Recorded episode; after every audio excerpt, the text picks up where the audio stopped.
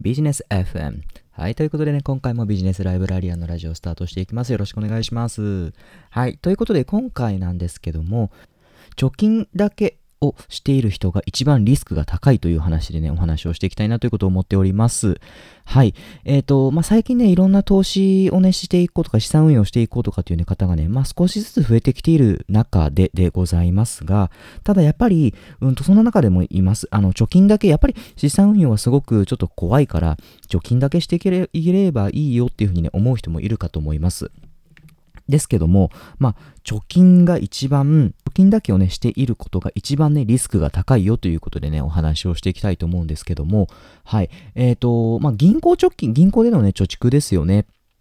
実はまあこれがね一番ね、あの実は危ないんですよね。はい。えっ、ー、とまあ資産運用でいろんな例えば、うんと仮想通貨買うよとか株を買うよとか積立 NISA やってるよとかイデコやってるよっていう人がねたくさんいるかと思うんですけども、そっちの方がむしろリスクは低くなるよっていうことなんですよね。どうしてこんなことが言えるのかって話なんですけども、日本円が常にリスクがね低いということをね思っていてはそれは少し違うよっていう話なんですよね。はい。えっ、ー、と、どういうことかっていうと、うんと、例えばですけども、今 iPhone ってだいたいまあ10万ぐらいで買うことができますよね。まあ、とりあえず10万としてね、仮に置きます。で、iPhone が今ね、2021年の現在の段階で10万で買うことができます。で、うんと、まあ、例えばですけども、今10万手元にね、持っていますよね。で、iPhone1 台をそれを交換することができますよっていうことなんですよ。ですが、うんと、例えばですけども、10年後、10年後、同じように、まあ、iPhone がね、まあ、世の中にあるかどうか分かりませんけども、iPhone がね、世の中にあった時に、例えば、うんと、日本円の価値が下がっていたらどうなるかっていうと、iPhone の価値はそのままの状態なので、えっ、ー、と、価値が低くなっていたら、I、iPhone1 台に対して15万円出さなければならないよっていう日がね、もしかしたら来るかもしれないんですよね。まあ、いわゆるこれが物価がね、上がるっていうことなんですよね。物価がね、上がっている。物の価値は上昇しているけれども、えー、日本円の価値はね、上昇していないよっていう状況になるんですよ。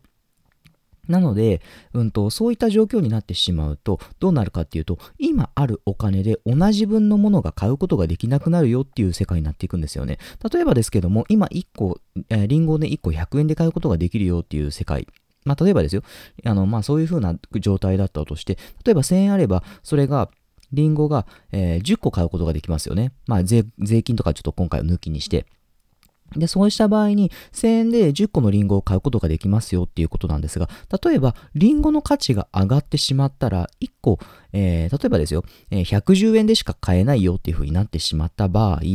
うんと、1000円で買えるリンゴの量っていうのは、10個ではなくなるわけなんですよね。9個しか買えなくなってしまうよっていうことなんですよ。それって、うんと、つまり同じ1000円なのに、えっ、ー、と、今持っている1000円と来年持っている1000円とでは価値が変わってしまいますよっていう話なんですよね。なので、うんと、日本円を常に持っていればいいって思う方もいらっしゃるかもしれないんですけども、実はそれはそこにはリスクがあるよっていう話なんですよ。物の価値は常に上がっているよ。物価がね、常に上がっているよっていう状況の中で、日本円が常に上がっているよっていうことはね、言い切れないんですよね。なので、日本っていう国はすごく安心して、お金とかもね、銀行とかも、まあ今なら全然大丈夫でしょって思う方もたくさんいらっしゃると思うんですけども、常にそうじゃないっていうことをね、ぜひ覚えておいてほしいんです。で、じゃあ他のところはどうなのかって話なんですけど、株とか、えー、仮想通貨とかもそういったものもそうなんですけども、うんと常にね、少しずつ上がっていってるんですよね。世界経済がね、常に成長しているよっていうことをね、CM でね、聞いたこともあるかもしれないんですけども、まあ、やっぱりそういうところで上がっているのは現実あるんですよね。なので、うんと、そういったところで世界経済がね、成長しているっていうことは、そうしたところに投資をしておくと、まあ自分のね、リスク、うんと、貯金とのね、バランスを考えて、えリスクをね、分散させることができるよっていう話なんですよね。